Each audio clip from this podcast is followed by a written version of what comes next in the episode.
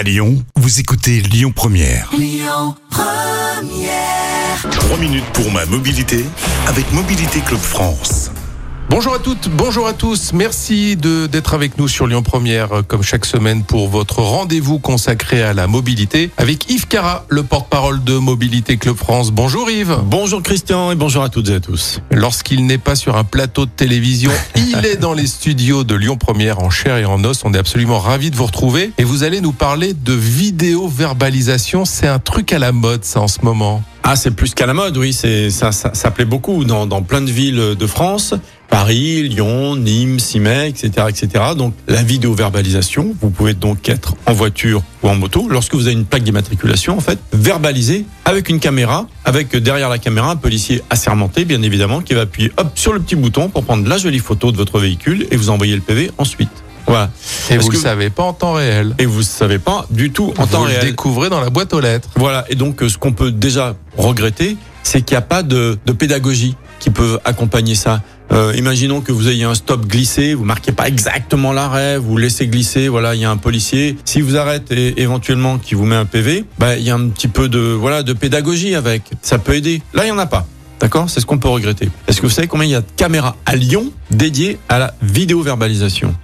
Je sais pas, mais je crois qu'elles sont en forte augmentation. 571 et en progression, bien évidemment, de ah, plus oui- en plus. Ah oui, quand même. On vous regarde le blanc de l'œil, pour pas dire autre chose.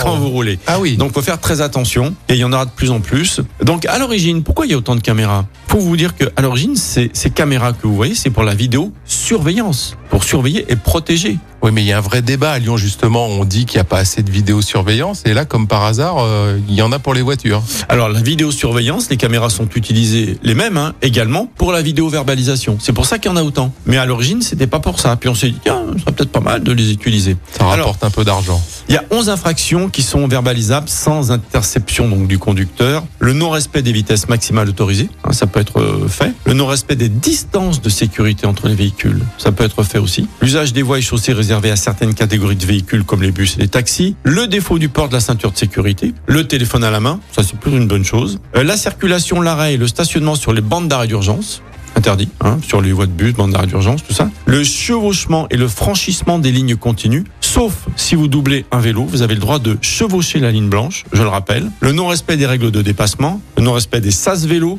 le défaut du port de casque à deux roues motorisées, c'est-à-dire que vous n'avez pas de casque sur une moto, vous êtes verbalisé. Et puis je voudrais vous rappeler que euh, vous pouvez perdre 6 points d'un coup par caméra, d'accord, et 135 euros d'amende si vous ne cédez pas le passage à un piéton qui souhaite traverser.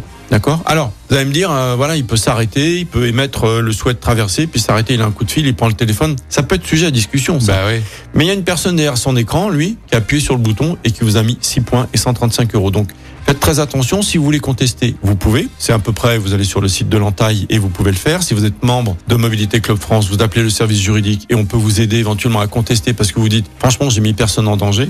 Ça peut être une chose euh, qui est plutôt intéressante. Et voilà, ce qu'on peut regretter dans la comme je l'ai dit, c'est le manque de pédagogie. Et puis, les abus, enfin les abus entre parenthèses, c'est-à-dire que comment distinguer un arrêt d'un stationnement? Vous avez des, des artisans qui s'arrêtent pour décharger une machine très lourde de 30 kilos, ils vont pas la décharger à 500 mètres, ils s'arrêtent deux secondes, warning le matin à 6 heures du matin, ils la déchargent et ils se prennent un PV. Alors qu'un policier qui passerait dirait juste Monsieur, dépêchez-vous et allez vous garer correctement après. Bien Donc voilà. sûr, ouais. On peut regretter certaines limites et surtout le manque de présence policière pour faire de la pédagogie et être un petit peu conciliant parfois.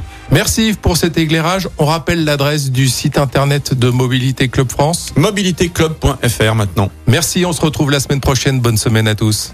C'était 3 minutes pour ma mobilité avec Mobilité Club France. À retrouver sur mobilitéclub.fr. Écoutez votre radio Lyon Première en direct sur l'application Lyon Première, lyonpremière.fr et bien sûr à Lyon sur 90.2 FM et en DAB+. Lyon Première